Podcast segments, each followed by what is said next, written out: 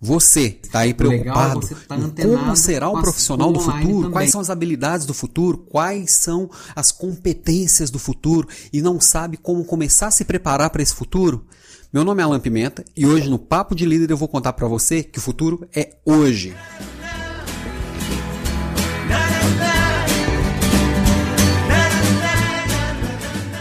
Pois é, o futuro é hoje, o futuro já começou e tudo que está escrito por aí em todo lugar falando sobre futuro, na verdade já está acontecendo, já é fato. O futuro já é hoje, na verdade ele ainda está um pouco mal distribuído.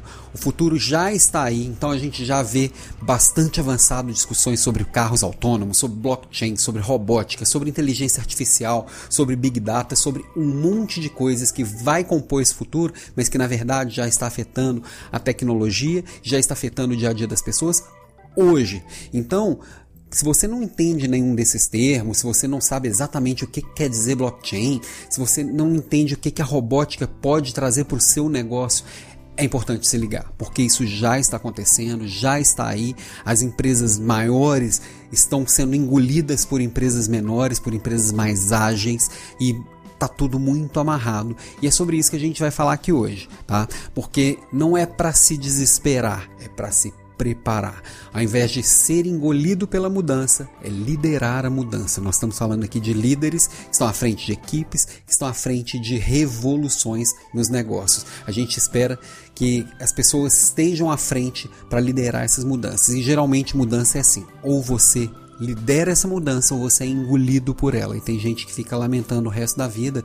E aí, minha geração, né, que é a geração aí dos ENTA, eu já passei dos 40, tem muita gente se lamentando que no meu tempo que era bom. Bom, no meu tempo que era bom, é, quando eu era mais jovem, eu achava que isso era papo de velho e realmente é papo de velho. E o meu tempo, eu não sei você, mas o meu tempo é agora. E o meu tempo que é agora, ele é um tempo de revolução. A tecnologia está trazendo uma revolução e uma revolução que vem para melhorar muito a vida das pessoas. Essa história de no meu tempo que era bom, mentira. No meu tempo, no, no passado tinham sim coisas interessantes, igual agora tem coisas interessantes, mas o fato é que a vida das pessoas estão mais fáceis. A vida está mais fácil, porque as coisas estão mais acessíveis, a informação está mais acessível, tudo é muito mais rápido, e é claro que essa tecnologia que vem para facilitar a vida das pessoas, ela pode ser usada para o bem e para o mal. Tem gente que piora a sua qualidade de vida com a tecnologia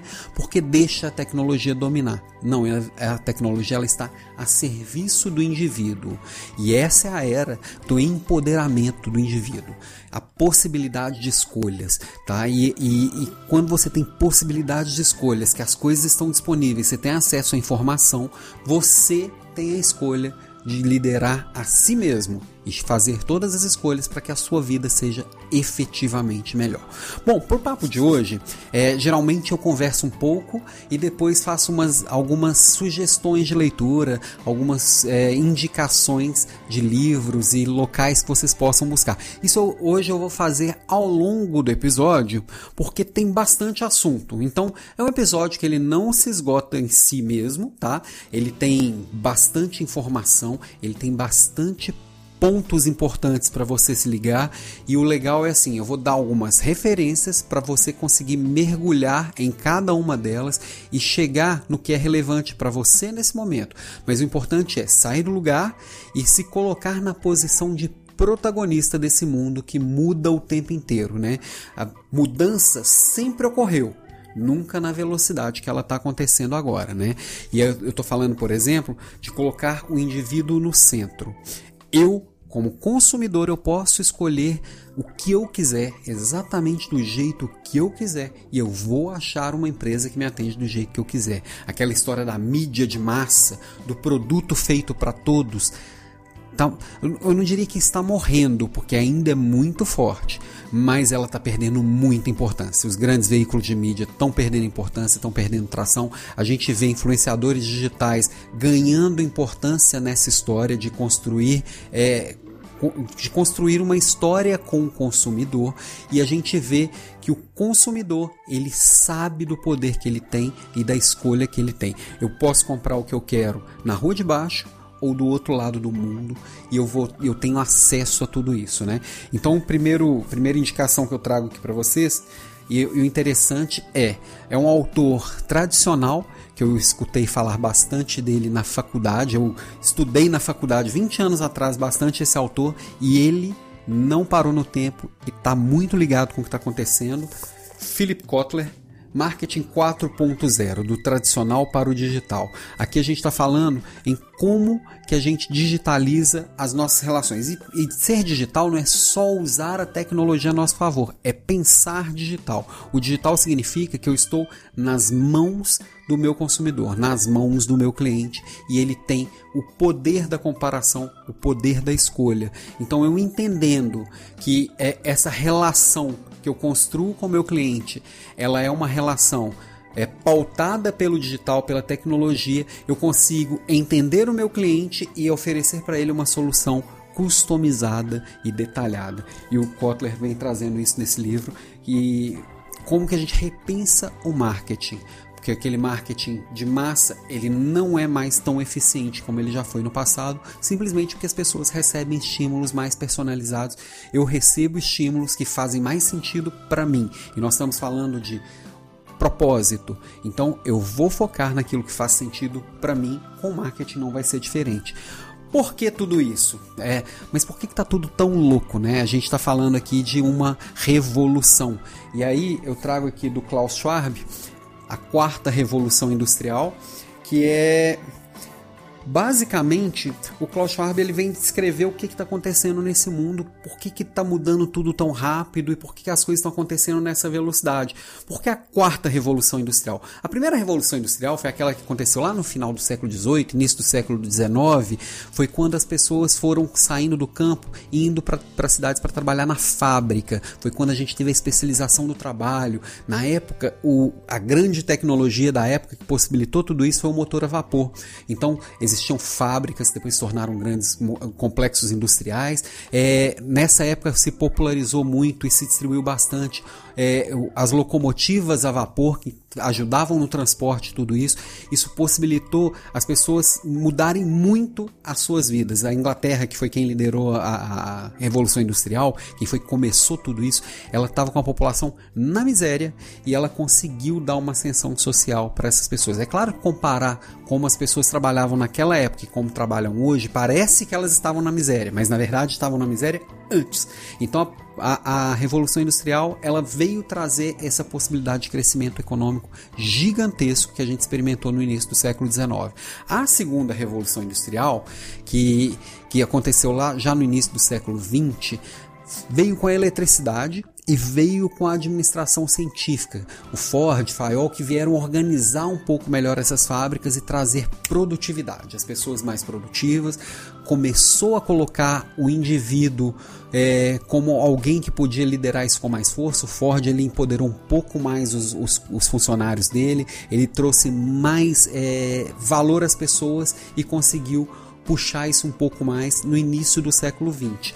Já na década de 60 e 70, as empresas começaram a adotar uma tecnologia disruptiva para a época, que eram os computadores. Então a gente começou a falar mais de robotização das fábricas, de automação das fábricas. Então tudo se tornou mais ágil. Na época todo mundo achou que ia perder emprego para os robôs, e a gente está aí no século 21 e a gente viu que na verdade os empregos não deixaram de existir.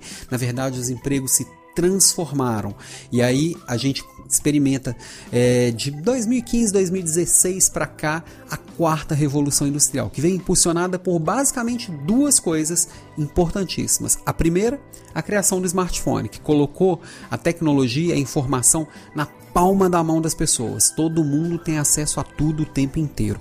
Hoje, uma criança na África tem mais informação do que um presidente dos Estados Unidos tinha há 30 anos, 20, 30 anos atrás. Isso é muito forte. E para poder viabilizar tudo isso, também uma revolução nas telecomunicações. Então, a informação circulando de uma forma muito ágil.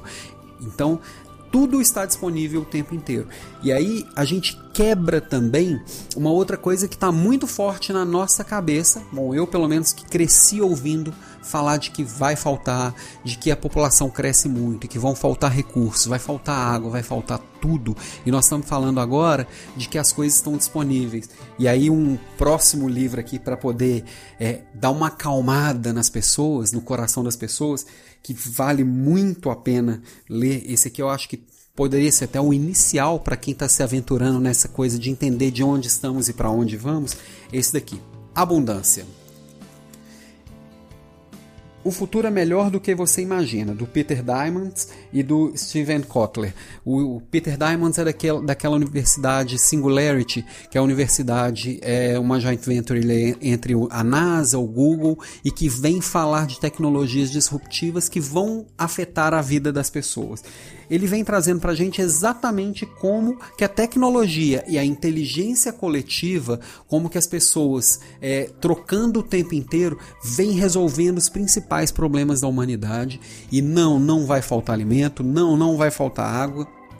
E não, as pessoas não vão é, ser engolidas pela superpopulação porque existe, existem pessoas preocupadas em solucionar problemas e uma pessoa que teve uma ideia para um problema do outro lado do mundo, ela é muito mais facilmente conectada a uma pessoa que tenha o outro pedaço que falta para a ideia dela se concretizar do lado de cá do mundo. Então, se as pessoas conseguem trocar com mais facilidade, essa inteligência coletiva ela vai criando soluções cada vez mais completas, cada vez mais complexas e cada vez mais direcionadas ao problema. E isso possibilitou inclusive criação de empresas que crescem de uma forma muito exponencial. Se a gente pegar as maiores empresas do mundo hoje, grande parte delas nem existia há 20 anos atrás, né? E aí um outro livro também dessa turma lá da, da Singularity, que é o Organizações Exponenciais. Esse livro, ele vem falar ó, organizações exponenciais, porque elas são 10 vezes melhores, mais rápidas e mais baratas do que a sua e o que fazer a respeito, do Salim Ismail, é, Michael Malone e Yuri Van Guest. Esse livro ele vem trazendo exatamente por que, que essas pessoas pensam numa forma diferente. Enquanto a gente, nosso modelo mental ele foi todo moldado para o linear, que é assim, eu cresço um centímetro por dia, e aí eu vou eu, eu cresço um, um, um milímetro por dia, e, é, e eu vou crescendo linearmente, ele fala ali, ah, não, eu vou crescer 1% por dia, e esse 1% ao longo do tempo se torna um crescimento gigantesco, que é o que as pequenas empresas que se tornaram grandes foram fazendo. Eles trouxeram um negócio que dependem menos de incrementos pesados, assim, é, cada produto a mais que eu produzo, eu preciso de uma fábrica nova, eu preciso de matéria-prima nova. Eles trouxe, a tecnologia trouxe de negócio em que esse custo incremental do produto ele é muito pequeno, então eles podem vender muito mais o tempo inteiro sem precisar de grandes, é, de grandes aportes de infraestrutura, de tecnologia, e para isso essas empresas precisam ter velocidade, precisam ter flexibilidade, elas precisam ter menos comando e controle, aquela história de eu querer controlar tudo que o funcionário faz. Então o funcionário, o colaborador, ele precisa de autonomia. As decisões precisam ser ágeis e aí a gente viu nascer modelos ágeis de tomada de decisão. Então tudo isso é fruto das organizações exponenciais e as organizações tradicionais que não se organizam e entendem que agora é diferente, que as coisas são mais rápidas, que não dá mais para controlar tudo e que eu preciso dar autonomia para as equipes, essas empresas são as que são engolidas, né? Então, é, as organizações exponenciais elas repensam a forma da gente trabalhar a hierarquia. E essa é a minha próxima próxima indicação aqui, na verdade, é um conceito que ele nasceu, ele ainda é muito incipiente, ele ainda é muito inicial, mas é, é legal a gente ler esse livro para a gente conseguir entender para onde que isso pode caminhar e como que, que as coisas são diferentes. É esse livro aqui, Holacracia. É um conceito que também conhecido, também alguns chamam de holocracia, né? O fim é o novo modelo de gestão que propõe o fim da hierarquia, do Brian Robertson.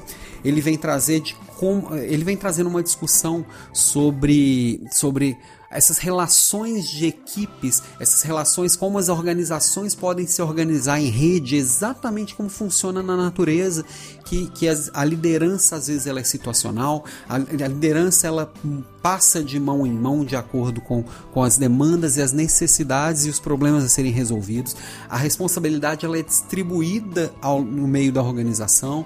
É, a gente repensa totalmente a nossa estrutura de governança e aí, é, com isso, a gente vai conseguindo ser mais ágil e consegue não ter a própria estrutura organizacional travando as tomadas de decisão, tra travando o crescimento, porque quando a gente fala de é, organizações exponenciais, a gente pensa em disrupção. E disrupção que é mudar drasticamente um conceito significa a gente às vezes desapegar de uma coisa antiga empresas aí do Vale do Silício, às vezes elas mudam o próprio modelo de negócio várias vezes durante seu crescimento. E aí é como que a gente consegue isso? Só distribuindo a responsabilidade, esse desapego no meio do, do processo, e aí a liderança ela tem que ser diferente. Então também trago um livro que fala de liderança e disrupção, do Charles O'Hare e do Michael Tushman. Michael Tushman. É, Liderança e disrupção: Como resolver o, o, dilema do inovador. Esse livro oferece uma perspectiva reveladora do importante papel que a liderança pode desempenhar em um cenário disruptivo. É um livro que fala muito sobre é, inovação, em como que esse cenário que eu preciso inovar o tempo inteiro, que tem elementos novos o tempo inteiro, tem tecnologias novas nascendo o tempo inteiro, como que o líder lida com esse cenário que é que nesse mundo que a gente fala que é o mundo VUCA, né, que vocês já ouviram falar bastante, que é volátil, que ele é incerto, que ele é complexo e ele é ambíguo. Como o líder se encaixa nessa história toda e consegue é, orquestrar tudo isso como um maestro. É bem interessante esse conceito. E aí também falando sobre gestão, eu gosto muito desses dois autores brasileiros, é, Sandro Magaldi e José Salib Neto, Gestão do Amanhã. Tudo o que você precisa saber sobre gestão, inovação e liderança para vencer na quarta revolução industrial. É, na verdade, tem uma série de livros que o, que o Magaldi e o Salib lançaram recentemente que vale muito a pena é, lê-los conectados. Eles vêm falar de cultura, eles vêm falar de gestão, eles vêm falar de liderança e trazem muito esses conceitos que, que estão amarrados é, de uma forma bem, bem complexa em todos esses livros que eu falei, eles trazem numa linguagem muito simples e trazem para uma realidade brasileira. É bem interessante a forma que eles trabalham é, esses conceitos e como que eles dão um direcionamento de coisas que você deve observar e se, e se, e se desenvolver. Para lidar nesse cenário de mudança toda, pô, mas é, é como eu disse, ou você lidera a mudança ou você é engolido por ela. Eu vou trazer aqui por último o livro do meu amigo Frederico Porto, Antecipe o Inevitável. A arte e a ciência de liderar mudanças. Porque a única certeza que a gente tem é que vai continuar a mudar e que vai mudar muito, que daqui a um ano Talvez muita coisa que eu falei aqui já é conceito ultrapassado e você precisa estar sempre à frente disso e liderando mudanças significa estar antenado. Estar antenado é procurar entender tudo o que está acontecendo de novo e quais são as oportunidades que cada uma dessas mudanças traz para minha carreira, para o meu negócio, para minha equipe. É, pô, mas então eu tenho que ficar comprando livro? Só hoje eu falei que é de 3, 6, 8 livros e sim, o líder ele precisa dedicar parte do seu tempo ao seu autodesenvolvimento. E muitas vezes, quando chega a um livro, qualquer um desses livros, ele demorou meses para ser organizado. Depois que ele foi organizado, ele foi lançado, a maioria deles não é nacional.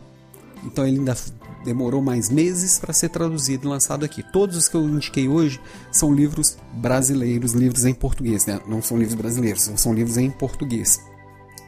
Tem alguma revista que possa que eu possa acompanhar isso com uma forma mais é, mais constante? Brasileira, a única que eu, que eu recomendo neste sentido é essa daqui, revista HSM, que traz conceitos mais, é, mais novos, traz sempre muita novidade. Essa, aqui, essa última, por exemplo, aqui, a capa dela é Neurociência para Negócio. Aplicações para a área de marketing, vendas e gestão de pessoas já são realidade. O que você está esperando? Então, assim, A revista HCM ela traz conceitos mais novos, ela está bem antenada com o que está acontecendo, mas também é uma revista bimestral. Você vai esperar pelo menos dois meses. Uma revista americana, para quem lê inglês que é interessante, é a revista é, Wired. Ela traz também muita novidade, ela está bem antenada com o que vai acontecendo. Você pode comprar ela, assinar ela no digital, então não precisar esperar chegar, óbvio, e você vai se inteirando. Dois sites brasileiros que você pode acompanhar que traz muita coisa interessante, é o Startse e o Draft, ele tam, eles também estão bem antenados com coisas que estão acontecendo, estão em português, e para quem lê inglês, um, uma, um, uma, um site interessante para acompanhar o da própria Singularity University. Né? Eles têm uma página no Facebook que trazem coisas interessantes todos os dias, é, novidades e coisas para você pensar.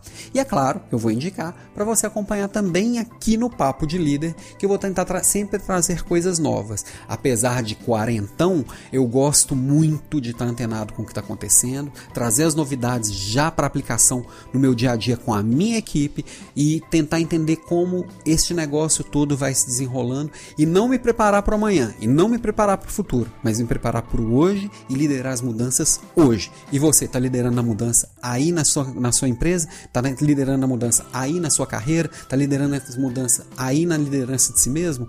Pensa nisso, ok? Um abraço e até breve.